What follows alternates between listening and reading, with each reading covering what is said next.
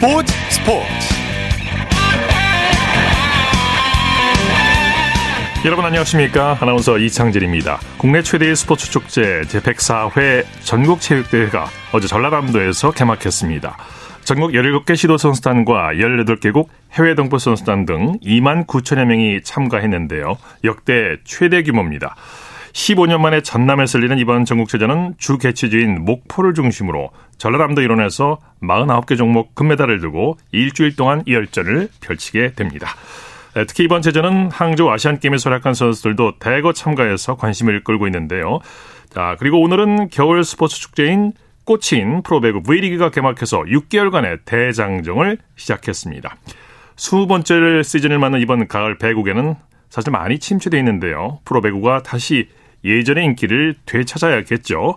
토요일 스포츠 플러스 오늘 먼저 오늘 개막한 프로배구 소식으로 시작합니다. 스포츠 동아의 강산 기자 스튜디오에 직접 나오셨습니다. 어서 오십시오. 안녕하세요. 반갑습니다. 반, 반갑습니다. 네. 앞으로 더 바빠지시겠네요. 네, 네, 뭐 정말 올해 다양한 스포츠 이벤트 경험하면서 많은 공부를 했는데요. 네. V리그 개막을 정말 많이 기다렸고 네. 개막 첫날을 또 이렇게 함께하게 돼서 굉장히 기쁜 마음으로 달려왔습니다. 네. 네. 오늘 V리그가 개막했는데 아시안 게임 등 국제 대회 부진이 V리그에도 영향을 미치지 않을까 좀 걱정이 돼요. 그렇죠. 사실 올 시즌을 앞두고 한국 배구의 악재가 굉장히 많았습니다. 예. 뭐 남녀 배구 모두 항저우 아시안 게임 메달 획득에 실패했고 파리 올림픽에도 나서지 못하게 되면서 실망감이 예. 매우 커졌는데요. 도쿄 올림픽에서 4위에 올랐던 여자 배구 대표팀이 파리 올림픽 예전에서 7점패를 당하면서 국제 경쟁력 자체가 약화됐다는 게 더 큰 위기감으로 다가오죠. 네. 그만큼 많은 배구인들이 변화를 강조하는 시점인데 수준 높은 경기력을 보여줘야 한다는 당면 과제를 안고 좀 무거운 마음으로 시즌을 시작하게 됐습니다. 네. V리그가 이번 시즌 20번째 시즌을 맞았죠? 그렇죠. V리그가 2005년 프로 출범 이후 20년이 됐는데요. 이전에 대통령배 배구 대회와 슈퍼리그의 높은 인기를 유지하는 게 그 20년간의 큰 과제였거든요. 네네. 그 20년을 거치면서 프로리그라고 평가받을 만한 인프라는 충분히 구축을 했고요. 네. 프로 출범 중반까지 아쉬움으로 지적됐던 남녀부 인기의 불균형은 완전히 해소됐습니다. 네네. 연맹도 더욱 재미있고 원활한 운영을 위해 만반의 준비를 한다고 그렇습니다. 하니까 네. 지켜보시면 좋을 것 같습니다. 이번 시즌에 새로운 변화된 모습을 좀 보여줘야 될 텐데 연맹에서도 그렇고 각 구단에서도 좀 심혈을 기울여야겠습니다. 이번 시즌 V리그 경기 일정과 특징을 좀 설명해 주시죠. 네, 오늘 개막한 V리그는 내년 3월 17일까지 6라운드에 걸쳐 남녀부 각 126경기씩 총, 총 252경기를 진행을 합니다. 포스트 시즌은 단판제 준 플레이오프가 성사될 경우에는 3월 20일부터 3월 27일까지 3전 2선승제 플레이오프 경기가 진행이 되고요. 네. 챔피언 결정전은 3월 28일부터 4월 6일까지 5전 3선승제로 진행됩니다. 네. V리그가 경쟁력을 키우기 위해서 올 시즌 처음으로 아시아 쿼터제를 도입했다고 하죠. 좀 설명해 주시죠. 네. 올 시즌부터 프로 출범 이후 최초로 아시아 쿼터 제도를 도입했는데요. 일본과 타이완, 몽골, 태국, 인도네시아, 필리핀 출신 선수들이 새롭게 코트를 누빕니다. 예. 오늘 도로공사의 타나차 선수 뭐 보셨듯이 굉장히 좋은 선수들이 많으니까 또 이 선수들 지켜보시는 것도 하나의 네. 재미가 될 것 같습니다. 자, 그리고 이번 시즌에 또 어떤 변화가 또 있습니까? 사실 아시아 쿼터 시행에 따라 통역이 더 필요해졌지 않습니까? 네네. 네. 그러면서 벤치에 앉을 수 있는 팀 인원이 기존 10명에서 12명으로 늘었고요. 네. 기존 선수의 정원이 외국인을 포함하지 않고 남자부 14명, 여자부 18명이었다면 올 시즌부터는 외국인과 아시아 쿼터 선수를 모두 포함해서 남자부 16명, 여자부 20명으로 명확하게 정리가 됐고요. 네네. 네. 그동안에는 모욕적인 행위에 따른 세트 퇴장 시 상벌 규정에도 변화가 있는데요. 기존에는 한 경기 출전 정지와 제재금 30만 원의 징계를 부과했다면 올 시즌에는 출전 정지 없이 제재금만 50만 원을 부과하는 쪽으로 정리가 됐습니다. 예.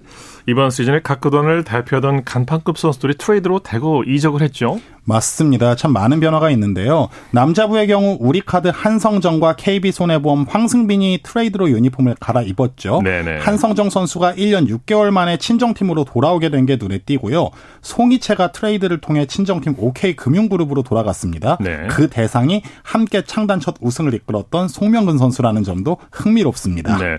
이번 시즌의 가장 큰 관심사 중에 하나가 김연경 선수의 거취 문제였는데 흥국생명에 남기로 했다고 하죠? 네. 김연경 선수는 지난 시즌이 끝나고 현역 지속 여부를 놓고 관심을 좀 모았었는데요. 흥국생명과 1년 계약을 연장하면서 예. 도전을 이어가기로 했습니다. 예. 당장 오늘 개막전부터 클래스를 보여주면서 V리그에 반드시 필요하다는 사실을 입증을 했고요. 네. 또 흥국생명은 김연경 선수의 영혼의 콤비인 미들블로커 김수지 선수를 영입하면서 베테랑들의 리더십에 큰 기대를 걸고 있는 중입니다. 네, 그 밖에 또 어떤 선수들을 주목해서 봐야 할지요? 네, 뭐 여자부의 FA 에 따른 이적도 눈에 띄는데요. 도로공사 우승을 이끌었던 박정아 선수가 페퍼저축은행으로 갔고 뭐 미들블로커 정대영 선수의 GS 칼텍스 이적 등이 좀 눈에 띄고요. 네. 여자부의 블로킹 퀸이라고 불리죠. 양효진 선수의 1500 블로킹, 남자부는 한국전력 신영석 선수의 1200 블로킹 이런 대기록 달성 여부에도 관심이 쏠립니다. 네. 기자들은 이번 시즌 어느 팀이 우승할 거로 예측을 하고 있나요? 상당히 어려운 질문인데요. 좀 객관적인 전력만 놓고 보면 남자부는 대한항공, 예. 여자부는 흥국생명이 가장 강력하다는 평가가 나옵니다. 예. 특히 흥국생명은 지난 시즌 챔피언 결정전에서 역대 최초의 리버스 스윕을 당했던 아픔을 올 시즌 네. 통합 우승으로 풀어내겠다는 각오가 대단합니다. 네. 오늘 개막전이 열렸는데 분위기 어땠습니까? 남녀부 경기 모두 구름 관중이 들어찼습니다. 예. 남자부 경기가 열린 인천에는 2,186명, 여자부 음. 경기가 열린 김천에는 3,391명이 어, 입장했습니다. 많이 오셨군요. 네. 말 그대로 입추의 여지가 없는 엄청난 열기였습니다. 네. 남자부 개막전에서는 대한항공과 현대캐피탈이 만났는데 어, 역시 대한항공이 디펜딩 챔피언다운 면모를 보여줬죠. 네, 그렇습니다. 대한항공 디펜딩 챔피언인데요. 오늘 개막전에서 현대캐피탈을 3대 0으로 꺾고 기분 좋게 시즌을 시작했습니다. 네. 1세트 접전 승부를 이겨낸 게 결정적이었고요. 외국인 선수 링컨 윌리엄스가 변함없는 화력을 뽐내며 19점을 올렸고요. 정한용이 12점의 공격 성공률 76.9%, 곽승석이 10점의 85.7%의 높은 공격 성공률로 승리를 이끌었습니다. 예. 1세트 막판 17대 20의 열세를 뒤집고 듀스 끝에 기선을 제압한 게 승리의 요인이었고요. 네. 현대캐피탈은 혼자 30득점을 기록한 외국인 선수 아흐메드의 활약이 위안거리였습니다. 사실상 1세트가 승부처였네요. 그렇습니다. 네. 여자부 개막전에서는 지난 시즌 챔피언 결정전에서 만났던 한국도로공사와 흥국생명이 리턴 매치를 벌였는데 흥국생명이 완승을 거뒀네요. 그렇습니다. 여자부 경기는 지난 시즌 정규리그 챔피언 흥국생명이 도로공사를 3대 0으로 꺾고 첫 승을 거뒀습니다. 네. 한국생명은 옐레나가 팀 내 최다인 20점, 김연경이 16점을 올렸는데 나란히 50%가 넘는 공격 성공률을 기록하면서 팀의 핵심 자원임을 입증했습니다. 예. 또 도로공사는 외국인 선수 부키리치가 12점을 올렸지만 팀 전체의 공격 성공률이 28%에 그치면서 아쉬움을 남겼습니다. 범실도 좀 많았죠? 그렇죠. 범실 싸움에서도 밀리고 공격 효율도 떨어지다 보니까 한국생명을 넘기는 역부족이었습니다. 네. 자, V리그 내일 경기 일정과 관전 포인트 짚어주시죠. 네, 내일은 장충체육관에서 남자부 우리카드와 삼성화재, 수원에서 여자부 현대건설과 페퍼저축은행이 맞붙습니다. 변화의 폭이 큰 팀들이 어떤 모습을 보일지가 주목되는데요. 남자부는 한성정과 송명근이 합류한 우리카드가 어떤 색깔을 보여줄지 또 관심이 가고요. 네. 여자부는 국가대표팀 에이스 박정아를 영입한 페퍼저축은행이 지난 두 시즌 동안의 약팀 이미지를 지을 수 있을지에 주목하시면 좋을 것 같습니다. 있습니다. 네, 내일도 V리그 많이 응원해 주시기 바랍니다. 소식 감사합니다. 고맙습니다. 프로배구 소식 스포츠 동아의 강산 기자와 함께 했고요. 이어서 축구 소식 전해 드립니다. 중앙일보의 김효경 기자와 함께 합니다. 안녕하십니까? 네, 안녕하십니까? 축구 대표팀이 어제 튀니지를 4대 0으로 이겼죠. 이강인 선수가 두 골을 터뜨렸는데 경기 도중에 포지션을 이동한 게 효과적이었어요. 네, 이강인 선수가 후반 10분 프리킥 골에 이어 2분 뒤 추가골까지 터뜨렸습니다. 세 번째 상대 자책골도 이강인의 킥에서 나왔는데요.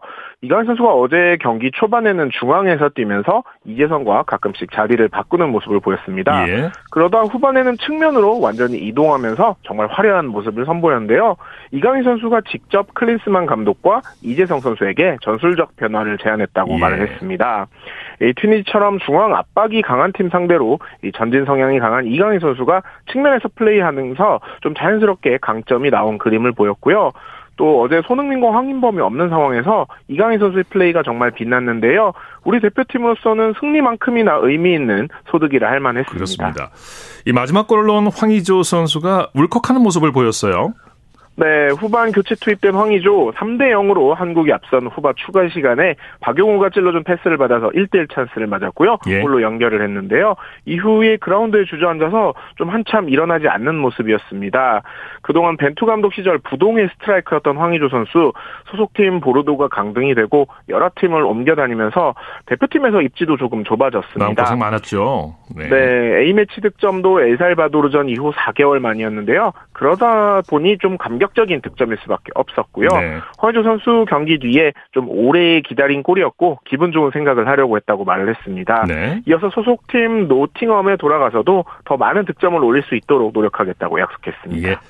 대표팀이 이제 하루를 쉰 뒤에 베트남전 준비에 들어가죠. 네, 위르겐 크린스만 감독은 오늘 선수단에 휴식을 줬습니다. 사우디전에 이어 2연승을 거두면서 분위기도 좋고요. 이제 소집 훈련 중이지만 하루 외박을 허용한 뒤 내일 수원에서 다시 모입니다. 예. 어, 박항서 감독이 물러난 베트남은 최근에 일본을 이끌었던 필립 트루시에 감독이 부임했는데요. 지난 10일 중국에게 0대 2로 진 데 이어 어제 우즈베키스탄과의 비공식 연습 경기에서도 0대 2로 패했습니다. 네. 우리나라와 베트남의 경기는 17일에 열립니다. 네. 손흥민 선수는 모처럼 A매치 휴식을 취했는데요. 프리미어리그 이달의 선수상을 수상했죠. 네, 13일 프리미어 사무국이 손흥민이 9월 이달의 선수상을 받았다고 발표했습니다. 개인 통산 네 번째 수상이고요. 예. 2020년 10월 이후 약 3년 만입니다. 3년 만이군요. 어, 이 상을 4차례 받은 선수는 여섯 명 뿐입니다. 예. 손흥민 선수 개막 이후 리그 8경기에서 6골을 터뜨렸는데요. 이 6골 모두 9월에 나왔죠. 네. 주장 손흥민의 활약에 힘입어 또 소속팀 토트넘도 무패 행진 속에 리그 1위를 달리고 있습니다. 6승 2무죠. 지금 승점 20점이에요. 네, 맞습니다. 네. 토트넘이 이렇게 뛰어난 초반 출발을 한 게 우승을 차지했던 1960, 61 시즌 이후 처음이라고 합니다. 예. 포스테코글로 감독이 부임하고 해리케인이 떠나면서 최근에는 왼쪽 측면과 최전방 공격수로 모두 나서고 있는데 오히려 손흥민 선수가 더 발전한 모습을 보여주고 있습니다. 튀니지전에서는 벤치를 지켰는데요. 크리스만 감독이 출전 시간을 조절해 주었다면서 어, 자신 없이도 선수들이 너무 잘해줘서 자랑스럽다고 말을 했습니다. 예. 베트남전에서도 아마 선발로는 나서지 않을 것 같은데요. 교체 출전 가능성은 있을 듯합니다. 예. 일본도 평가전을 치렀는데 캐나다를 4대 1로 꺾었죠. 일본은 니가타의 덴카 빅스완 스타디움에서 열린 캐나다와의 평가전에서 4대1로 승리했습니다. 이로써 일본은 최근 5경기 연속 대량 득점을 기록하면서 5연승을 달렸습니다. 네. 일본은 지난 6월 엘살바도를 6대 0으로 꺾었고 페루와 독일도 각각 4대 1로 제압했습니다. 네. 이어 튀르키예를 4대 2로 꺾더니 이번에도 4골을 넣었습니다. 경기 시작 2분 만에 다나카 아오의 선제골이 터졌고요. 전반 40분 캐나다의 알폰소 데이비스가 자책골이 나오면서 2대 0이 됐고 나카무라 케이토와 다나카가 다시 골을 넣었습니다. 후반 44분에 한 골을 내줬지만 무려 5경기에서 22골을 넣는 활약을 네. 자랑했는데요. 17일엔 우리에게 졌던 튀니지와 대결합니다. 예. 유럽에서는 유로 2024 예선이 진행 중인데 프랑스가 네덜란드를 누르고 본선 진출을 확정지었죠. 프랑스는 오늘 새벽 네덜란드 암스테르담에서 열린 유로 2024 B조 예선 경기에서 네덜란드를 2대 1로 이겼습니다. 네. 조별리그에서는 2위까지 본선에 오르는데요. 6연승을 달린 프랑스는 남은 경기와 관계없이 1위 또는 2위를 하게 됐습니다. 네. 프랑스는 전반 7분 오른쪽에서 올라온 크라스를 음바페가 오른발을 갖다 대면서 앞서갔습니다. 후반 8분에는 음바페가 또 멋진 중거리 슛으로 두 점 차로 달아났고요. 네덜란드는 하르트만이 후반 38분 A매치 데뷔전 골을 넣었지만 더 이상 골을 넣지 못했습니다. 예. 그리스는 동시에 열린 경기에서 아일랜드를 2대 0으로 물리쳤고요. 승점 20, 12점이 되면서 9점인 네덜란드를 제치고 조 2위로 올라섰습니다. 예. 호날두는 A매치 통산 124호 골, 125호 골로 포르투갈의 승리를 이끌었네요. 포르투갈은 예선 제2조 경기에서 슬로바키아에 3대 2 승리를 거뒀습니다. 7전 전승을 거두면서 본선 진출 티켓을 따냈습니다. 네. 포르투갈은 디오구 코스타, 후벵 디아스, 주앙 칸셀루, 브루노 페르난데스, 베르나르도 실바, 호날두 등 정말 호화 멤버들을 예. 모두 기용했습니다. 전반 18분 하무스의 선제골로 앞서갔고요. 11분 뒤 호날두의 페널티킥으로 2대 0을 만들었습니다. 슬로바키아는 후반 23분 다비드 한치코가 만회 골을 넣으면서 추격을 했는데요. 호날두가 다시 해결사로 나섰습니다. 브루노 페르난데스의 크로스를 깔끔하게 마무리해 3대 1을 만들었고요. 슬로바키아가 후반 34분 한 골을 따라붙었지만 결국 승패를 바꾸진 못했습니다. 예. F조의 벨기에도 본선 진출을 확정지었죠. 그 밖에 경기 결과도 좀 전해주시죠. 벨기에는 오스트리아와의 원정 경기에서 도디 루케바키오가 두 골을 넣고 로멜 루카쿠도 한 골을 넣으면서 3대 2로 이겼습니다. 5승 1무를 기록한 벨기에는 3위 스웨덴과 승점 차를 10점으로 벌리면서 2위를 확보했습니다. 네. 이로써 본선 24개국 중 4개국이 일단 결정이 됐습니다. 개최국 독일과 프랑스, 포르투갈 그리고 벨기에입니다. A조에서는 스페인이 안방에서 스코틀랜드를 2대 0으로 꺾고 원정 패배를 설욕했습니다. 네. D조에서는 튀르키예가 크로아티아를 1대 0으로 이기면서 선두로 올라섰고요. E조에서는 알바니아가 체코를 3대 0으로 대파하고 1위를 질주했습니다. 어, 특히 광주FC에서 뛰고 있는 야시르 아사니 선수가 페널티 박스 밖에서 강력한 슛으로 선제 결승골을 기록했습니다. 네. 자, K리그 소식 살펴볼까요? 파이널 A에 진출한 대구FC가 시즌 아홉 번째 매진을 기록하는 등 뜨거운 관중몰이를 이어가고 있네요. 네, 5위로 파이널 A에 오른 대구가 21일 전북 현대와 34라운드 홈 경기를 치르는데요. 일주일 전인데도 벌써 모든 티켓이 팔려나갔습니다. 예. 대구 DGB 파크 개장 이후 참 성적과 흥행 두 마리 토끼를 잘 잡고 있는데요. 이번 매진으로 2019 시즌 기록한 최다 기록인 9번과 타이를 이뤘습니다. 대단합니다. 네. 네, 대구는 아직 두 번의 홈 경기가 남아 있기 때문에 최다 매진 신기록도 기대를 하고 있는데요. 4위인 대구와 5위 전북, 나란히 3위 광주를 5점 차로 쫓고 있기 때문에 승점 3점이 절실합니다. 네. 그래서 굉장히 좀 재밌는 경기가 될 것으로 보입니다. 예. 버밍엄 시티 사령탑인 웨인 루니가 사우디 프로팀 감독직을 제안받았는데 거절했다고요? 네, 루니는 최근 사우디와 감독직에 대해 논의했지만 선임이 이뤄지지 않았다는 사실을 밝혔습니다. 그러면서 잉글랜드 축구계로 돌아와서 기쁘다고 말을 했는데요. 예. 잉글랜드 2부 리그 버밍엄 시티의 최고 경영자인 게리 쿡이 지난 7월까지 사우디 프로리그 CEO를 맡았었습니다. 그래서 사우디 클럽으로 루니를 영입하려고 했는데 거절을 했고 쿡이 버밍엄으로 가면서 지난 11일에 루니를 감독직에 앉혔습니다. 예. 그동안 루니는 더비 카운티와 디구, 미국 DC 유나이티드에서는 감독으로서 좀 인상적인 모습을 보여주지 못했는데요. 이제 2부 리그 6위를 달리고 있는 버밍엄을 1부 리그에 올려놓겠다는 포부를 밝혔습니다. 네, 소식 감사합니다. 네, 감사합니다. 축구 소식 중앙일보의 김효경 기자와 정리했습니다.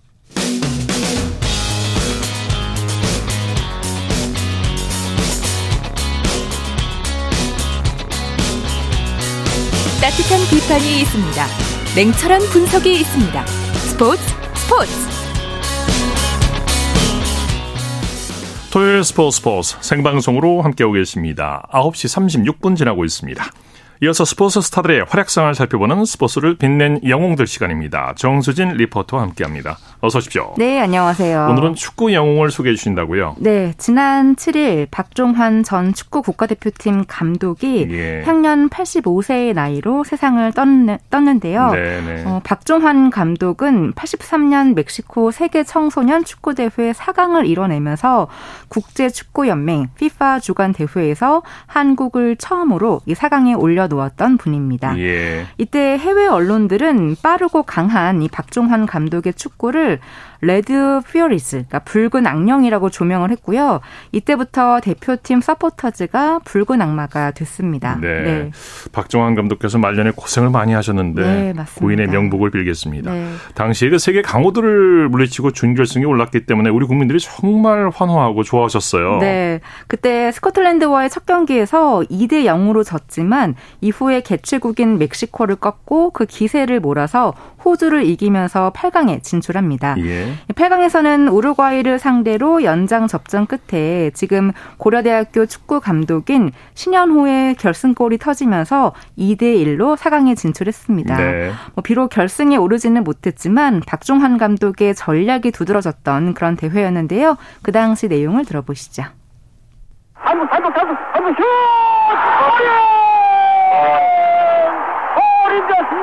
1983년 6월 6일 현충일 새벽 3시 우리 한국의 청소년 축구 공격수 신현호 선수는 아즈테카 경기장에서 홈팀 멕시코와의 대전에서 게임 종료 40초를 남겨놓고 이태영 선수의 센터링을 받아서 바른발로 강슛 골키퍼가 바로 쳐내자 다시 헤이딩 슛 역전 결승골을 터뜨리는 순간 8만 관중은 모두 눈을 의심했습니다. 멕시코 청소년 가기 전에는 굉장히 그 강도 높은 훈련을 했었어요. 그때만 하더라도 어, 물론 조직 전술은 다 같이 똑같이 했겠지만 우선 겨울에 그 체력 훈련을 바탕으로 한 훈련을 아주 굉장한 그 강도 높은 훈련을 했고 또 멕시코 고의 고원지대라고 그래서 저희가 이곳에서 아, 마스크까지 선수들한테 씌워가면서 그런 그 고된 훈련을 했었죠. 고국에 계신 동포 여러분 기뻐해 주시기 바랍니다.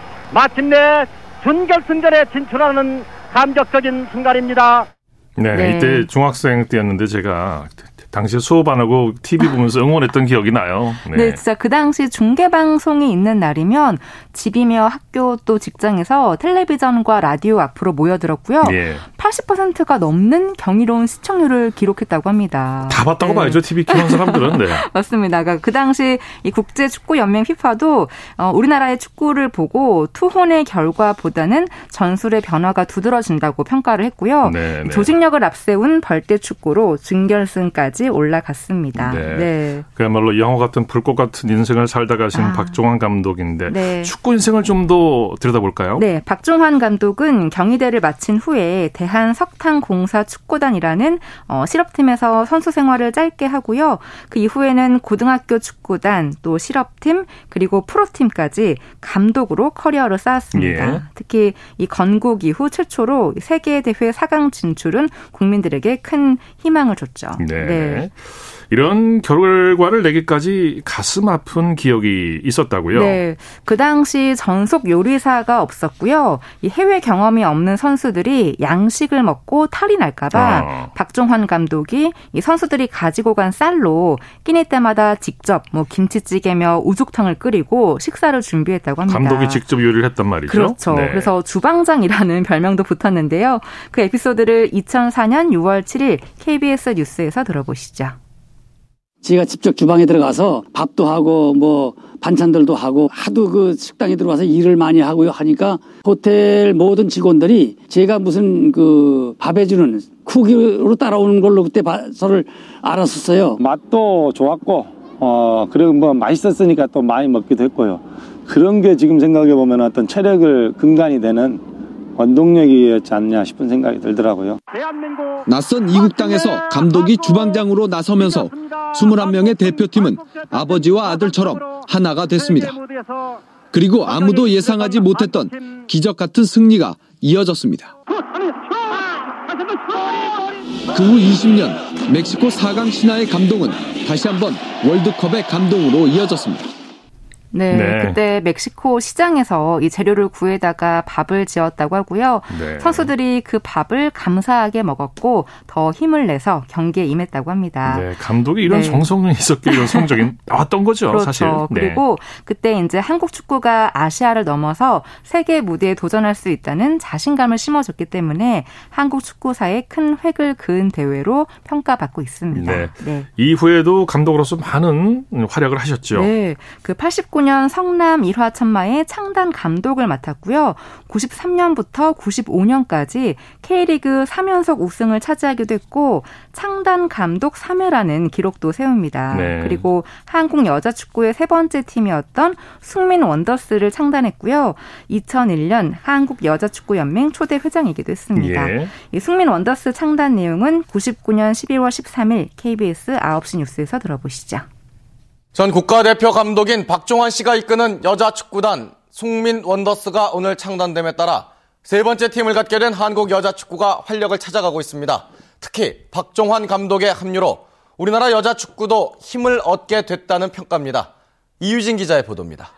박 감독은 인천제철과 헤브론에 이어 오늘 창단된 여자 축구팀 숙민 원더스를 맡아 제2의 축구 인생을 시작했습니다. 지난달 필리핀에서 열린 아시아 선수권 대회를 관전하기도 했던 박종원 감독은 숨어있는 한국 여자 축구의 가능성을 이끌어내겠다는 각오를 밝혔습니다. 어, 농구, 배구, 또 휠드하키라든가 이런 면에서 굉장히 그 두각을 세계적으로 나타나잖아요. 이 축구 같은 걸 더 활성화시켜주고 관심을 가져준다면은 세계 정상 가는 건 더 빠를 수밖에 없는 거예요. 주변의 무관심 속에 어렵게 축구를 지켰던 선수들도 박종환 감독의 합류로 정상 도전에 대한 꿈을 키우고 있습니다. KBS 뉴스 이우진입니다. 네, 네, 이렇게 한국 축구사에서 큰 역할을 하셨는데 어, 이제는 하늘에서 편히 쉬시면 좋겠습니다. 네, 다시 네. 한번 고인의 명복을 빕니다. 네. 스포츠를 빛낸 영웅들 정수진 리포터와 함께했습니다. 수고했습니다. 네, 고맙습니다. 홈런이고 슛 골이고 각본 없는 한편의 드라마. 그것이 바로 그것이 바로 손에 잡힌 우승 트로피. 목에 걸린 그 배달 너와 내가 하나 되는 그것이 바로 그것이 바로 그것이 바로 꿈꾸던 스포츠. 꿈꾸던 스포츠. 꿈꾸던 스포츠 토요일 스포츠 스포츠 생방송으로 함께하고 계십니다. 9시 44분 지나고 있습니다. 이어서 다양한 종목의 스포츠 소식을 전해드리는 토요 스포츠 와이드 시간입니다. 오늘부터 곽지현 리포터와 함께합니다. 어서 오십시오. 네, 안녕하세요. 네. 먼저 전국 체육대회 소식부터 알아보죠. 네. 항저우 아시안게임 수영 3관왕 김우민이 체전 첫 출전 종목에서 금메달을 수확했네요. 그렇습니다. 오늘이고요. 전라남도 목포 실내 수영장에서 열린 전국체전 수영 남자 일반부 자유형 1500m 결승에서 예. 김우민 선수 우승했습니다. 네. 이 기록은 15분 15초 75예요. 네, 이 경기 초반부터 안양시청의 오세범 선수 그리고 독도 스포츠단의 장규성 선수를 아주 큰 차이로 벌이면서 독주했고요. 네. 그러니까 별다른 접전 없이 금메달 검은 뒤었습니다. 독도 스포츠단이 있군요. 네, 네. 있습니다. 장규성 선수. 선수요. 네. 이 선수가 이번에 동메달 땄네요. 예. 예, 지난해 전국체전에서 김우민 선수가 세운 기록을 보면은 14분 54초 25예요. 네. 근데 이 기록은 이번에 깨지 못했는데요. 그 왜냐하면 이 전국체전을 앞두고 김우민 선수 음식을 잘못 먹어서 식중독에 걸렸다고 그랬군요. 해요. 네. 네, 열이 나고 이 몸살까지 이 컨디션이 좋지 않았는데 그 대회 출전을 포기하지 않은 거고요. 또 김우민 선수는 앞으로 이번 대회에서 남자의 일반부 자유형 이렇게 개영 경기 6경기에 출전해서 다과 관왕을 노릴 예정입니다. 네. 항저우 아시안게임 결승전에서 맞붙었던 펜싱 대표팀 선수들이 전국 체육대회에서도 금메달을 놓고 또 만났네요. 그렇습니다. 어제 전남 해남 우술 체육관에서 열린 전국체전 펜싱 여자 일반부 에페 개인전 결승입니다. 이 펜싱 국가대표 송세라 선수가 이 선배인 최인정 선수를 15대 9로 물리치고 금메달 목에 걸었습니다. 네. 예, 송세라 선수는 부산 그리고 최인정 선수는 충남 대표로 이번 대회에 출전했고요. 예, 송세라 선수는 지난달 24일이죠. 이 항저우 아시안 게임 여자 에페 개인전 결승에서 만난 최인정 선수에게 8대 9로 졌어요. 예. 그래서 금메달 놓쳤는데 이렇게 19일 만에 리턴 매치에서 승리한 겁니다. 이 당시 최인정 선수는 송세라 선수를 꺾고 이 아시안 게임 세 번째 출전 만에 첫 금메달을 땄고요. 이 아시안 게임에서는 연장 접전을 벌였던 것과는 달리 이 전국체전에서는 송세라 선수가 6점 차에 완승을 거뒀습니다. 네. 그외 다른 펜싱 경기 소식도 전해주시죠. 네, 남자 일반부 사브르에서도 아시안 게임 결승 리턴 매치가 성사됐습니다. 이 남자부는 이 금메달 주인공이 아시안 게임과는 이 크게 달라지지 않았고요. 네. 이 아시안 게임 사브르 결승에서 금메달을 딴 선수 오상욱 선수죠. 이번에 이 구본길 선수에게 이 15대 12로 승리를 거두고 정상에 올랐고요. 예. 이 오상욱 선수는 이 항저우 아시안 게임에서도 구본길 선수 선수를 결승에서 15대 7로 꺾었습니다. 금메달 행진이군요. 네, 네. 맞습니다. 이 항저우 아시안 게임 여자 사브르 개인전 금메달 리스트인 서울 대표 윤지수 선수는 이번에 준결승에서 대전 대표인 윤소연 선수에게 13대 15로 패해서 동메달 목에 걸었고요. 이 전국체전 펜싱은 이 동메달 결정전을 따로 치르지 않고 이 4강전에서 패한 두 선수 모두에게 동메달을 줍니다. 예. 이 종목에서 이 전북 대표 최지영 선수가 우승했습니다. 네. 한국 여자 스포츠 클라이밍 간판 서채현이 전국체전에서 금메달을 따냈네요. 그렇습니다. 오늘이고요. 전라남도 목포 국제 클라이밍 경기장에서 열린 전국체전 스포츠 클라이밍 여자 일반부 부문 결승전에서 서채현 선수 우승했습니다. 예. 그 예선 루트 A와 B에서 모두 탑을 찍어서 1위로 통과했고요. 이 준결승전과 또 결승전 모두 이 참가 선수 중 유일하게 아주 탑을 찍으면서 압도적인 기량 차이 보여줬습니다. 예. 이 서치한 선수는 항저우 아시안 게임에서 아쉽게 금메달을 놓쳤죠. 이 준결승전에서 일본 선수와 동점을 기록하면서 정말 치열한 경쟁을 펼쳤는데 이 결승전이 비가 와서 취소가 된 거예요. 예. 그래서 예선 성적으로 최종 순위를 정해서 은메달 땄습니다. 네. 이 당시 서채현 선수는 최종 목표가 아니었기 때문에 울지 않았고요. 이번에 이 아시안 게임을 마친 뒤에도 훈련에 집중했고요. 이번 전국체전 결승전에서 아주 유일하게 완등에 성공했습니다. 네. 오늘 전국체전에서 롤러스케이트 경기도 열렸죠? 네, 그렇습니다. 이 전남 나주 종합 스포츠 파크에서 열린 전국체전 롤러스케이트 이 남자 만 미터 제외 경기에서 정병관 선수 15초 10, 15분 15초 12 만에 결승선 통과해서 우승했습니다. 네. 예, 정병관 선수는 이 전국체전 일반부에서 두 번째 금메달을 거머쥔 거고요. 또 이어서 두 번째로 결승전을 통과한 선수는 바로 정병희 선수입니다. 그러니까 이 선수는 이 항저우 아시안 게임 금메달리스트고요. 이 정병관 선수의 동생이기도 하고요. 아, 그렇군요. 네. 네. 이렇게 형과 동생이 나란히 금메달, 은메달을 휩쓸었고요. 그 이어서 송근성 선수가 동메달 따냈습니다. 이렇게 항저우 아시안 게임 롤러스케이트 3000m 계주에서 이 세레머니 하다가 아깝게 역전패 당한 아, 선수가 있죠. 네. 네. 정말 안타까웠는데요. 이번에 이 최인호 선수는 4위를 했고요. 또 정철원 선수는 5위, 또 최광호 선수는 6위 했습니다. 네. 그러니까 이 항저우 아시안 게임 롤러스케이트 세레머니 은메달 선수들이 이번에 나란히 4위, 5위, 6위를 했습니다. 예. 여자 1000m 제외 경기에서는 나영서 선수가 18분 36초 364의 기록으로 우승을 했고요. 또 2위는 양도희 선수, 그리고 3위는 유가람 선수입니다. 네. 태권도 남녀 중량급 대표 선수들이 그랑프리 3차 대회에서 좋은 성적을 거뒀죠. 그렇습니다. 이번 대회에서 44개국에서 250여 명이 참여했습니다. 네. 지난 6월부터 이탈리아 로마 그리고 지난달에는 프랑스 파리 대회에 이어서 이렇게 올해 세 번째로 열린 그랑프리입니다. 지난 10일 시작해서 이날 이 남녀 최중량급 경기를 마지막으로 사흘간 열전의 막을 내렸습니다. 경기에서 이 남자 68kg급에 출전한 진호준 선수가 금메달 획득했고요.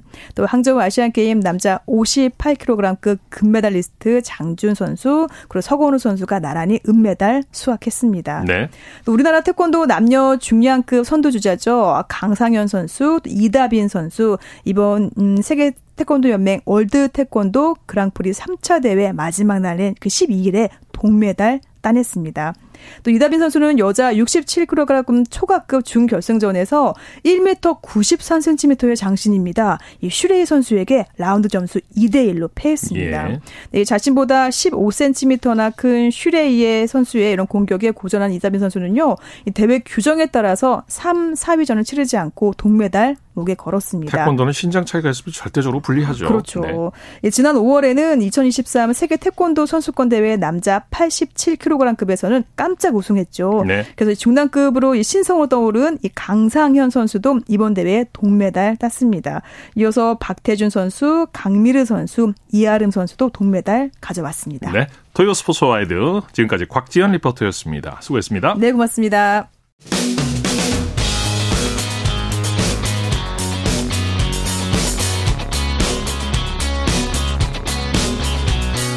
따뜻한 비판이 있습니다. 냉철한 분석이 있습니다. 스포츠 스포츠 이어서 프로야구 소식 살펴보겠습니다. 스포츠 서울의 윤세호 기자와 함께합니다. 안녕하세요. 네, 안녕하세요. 요즘 날씨가 좋아서 야구 보러 가는 분들 많으셨을 것 같은데 오늘 분위기 어땠습니까? 네, 오늘 잠실, 대구, 대전에서 세 경기가 열렸습니다. 네. 어, 뭐 저는 잠실구장에서 열린 LG와 두산의 잠실 더비를 취재했는데요. 잠실 경기부터 일단 뭐 2만 1,777명의 관중이 들어찼고 예. 특히 대구는 2만 4천 명 만원 관중을 잃었습니다. 대전도 뭐 9,153명으로 오늘 야구장 분위기가 다 뜨겁게 진행됐는데 예. 그러면서 KBO 리그가 2018년 이후 5년 만에 지금 800만 관중 돌파를 눈앞에 뒀습니다. 네. 아마 내일 800만 관중을 달성할 것 같습니다. 네. 오늘 잠실에서 두산과 LG가 포스트 진출 티켓을 놓고 단판 승부를 벌였죠. 네, 일단 뭐 LG는 1위를 일찍 확정을 지어가지고 한국 시리즈 직행이 결정이 된 상태고요. 두산이 지금 포스트시즌 진출까지 1승이 남았는데 오늘 LG와 7화 혈투 끝에 두산이 3대 2로 승리하면서 포스트시즌 진출을 확정 지었습니다. 네. 어, 지난해 이제 9위에 그치면서 어, 두산의 시대가 끝난 것이 아니냐라는 우려도 있었지만 곧바로 또 포스트시즌 진출을 확정 지었고요. 오늘 두산이 승리하면서 기아는 가을 야구 탈락이 또 확정이 됐습니다. 예. 이렇게 해서 이번 시즌 포스트 시즌 진출 5개 팀이 모두 확정이 됐죠. 그렇습니다. 앞서 말씀드린 대로 LG가 1위 그리고 KT가 2위를 확정 지은 상태고요. 네. SSG, NC, 두산까지 포스트 진출 5팀은 확정이 됐는데 어, 아직 3위에서 5위까지 이 안에 누가 들어갈지는 결정이 되지 않았습니다. 네네. 네. 그래서 SSG, NC, 두산이 정말 정규 시즌 마지막 날까지 피말리는 승부를 하지 않을까 싶습니다. 네네. 부임한 첫 시즌부터 포스트 시즌 진출에 성공한 이승엽 감독 감회가 남다를 것 같아요. 네, 일단 오늘 경기 후 이승엽 감독은 팬들 덕분에 어, 가을 야구를 할 수 있게 됐다고 했고요. 네. 개막전부터 오늘까지 팬들이 보내주신 열성적인 응원을 잊지 않고 있다. 어, 그 덕분에 모두가 힘을 낼 수 있었다라고 얘기를 했고, 어, 아직 뭐 두산은 그래도 경기가 남았거든요. 세 경기가 남았고, 이세 경기에서 최선을 다해서 3위를 목표로 하고 있기 때문에, 어, 끝까지 최선을 다한다면 좋은 결과가 있을 것이라고 얘기했습니다. 네. 대구에서는 삼성이 홈 최종전에서 SS를 꺾고 웃었네요. 네, 만원 관중 속에서 열린 삼성의 올 시즌 홈 최종전에서 어, 삼성이 5대 3으로 SSG에 승리했습니다. 네 네. 삼성이 그야말로 오늘 총력전을 펼쳤죠. 그렇습니다. 선발 투수는 에이스 데이비드 뷰캐넌 선수가 나섰고 뷰캐넌 선수 뒤에 또 와이드너 선수가 붙여서 던졌어요. 네. 선발 투수 두 명을 모두 기용하는 총력전을 펼쳤는데 어 뭐 그 덕분에 어 삼성이 5대 3으로 승리했고 또 삼성 타선에서는 류지혁 선수가 안타 3개를 쳤고요. 강민호, 김성윤, 김현준, 이성규 선수도 안타 두 개씩 치면서 활약을 했습니다. 네네. 자, 삼성 오승환 선수가 대기록을 달성했네요. 그렇습니다. 오늘 경기 8회 어, 등판에서 아웃카운트 4개를 잡는 세이브를 올렸어요. 예. 그러면서 어, KBO 리그 최초로 400 세이브를 달성을 했습니다. 예. 오늘 삼성은 팀 승리와 오승환 선수의 대기록까지 정말 어, 큰 의미를 부여할 수 있는 홈 최종전을 치렀습니다. 네, SSG는 반드시 이겨야 하는 경기를 놓쳐서 많이 아쉬울 것 같아요. 그렇습니다. 최근에 SSG가 뭐 정말 가장 중요한 시기에 상승 곡선을 그리면서 3위를 확정 짓는 게 아닌가 싶었는데 오늘 경기 패배로 지금 단독 3위였다가 어, 세 팀이 공동 3위인 공동 3위가 됐어요. 그래서 네네. 어, SSG 목표인 준플레이오프 치킨도 어, 아직 뭐 지금 굉장히 좀 어, 확신할 수 없는 그런 상황입니다. 네. 하나와 롯데의 경기가 열린 대전에서는 갑자기 비가 와서 경기가 중단됐다가 다시 열렸죠. 네, 대전에서 열린 하나와 롯데의 경기 일단 경기 결과는 8대 0으로 하나 승리인데요. 예. 4회 초에 우천으로 경기가 중단이 됐습니다. 그 경기가 다시 뭐 비가 그치면서 열렸고요. 하나가 이후에 꾸준히 득점하면서 6연패에서 탈출했고 일단 무엇보다 하나가 어, 탈골치를 확정 지었습니다. 네. 4년 연속 꼴찌를 할 수 있는 위기에 처했던 하나인데 오늘 승리로 어, 최소한 10위는 하지 않게 됐고요. 키움이 예, 꼴찌가 확정이 됐습니다. 네. 오늘 경기 어떤 선수들이 팀 승리를 이끌었습니까? 네, 노시환 선수가 1위부터 타점을 올리면서 오늘 2타점 경기를 했습니다. 그러면서 뭐 101타점으로 타점 부분 선두를 질주하고 있고요. 또 이제 윌리엄스, 최인호 선수가 나란히 안타 4개를 치면서 맹활약을 펼쳤습니다. 예. 자, 코리안 메이저리그 소식 살펴볼까요? 김하성 선수에 대한 트레이드 소리 또 나오고 있네요. 네, 아무래도 김하성 선수가 어, 아무래도 받는 연봉에 비해서 활약이 뛰어나다 보니까 음, 가성비가 좋은 선수로 지금 완전히 인식되고 있고 그러면서 김하성 선수를 원하는 팀도 굉장히 많은 상황이에요.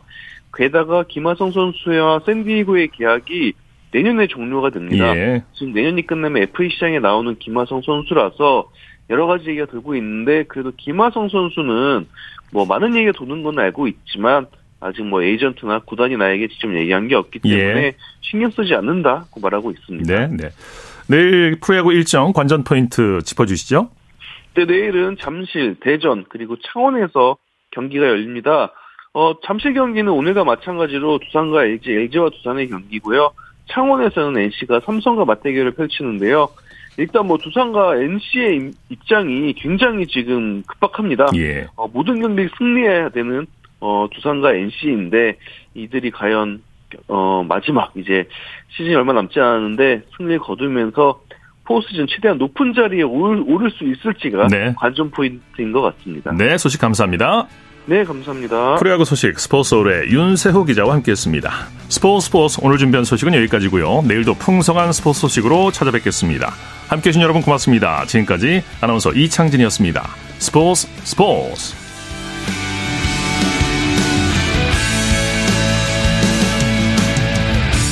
As the sun goes down in front of me reminds me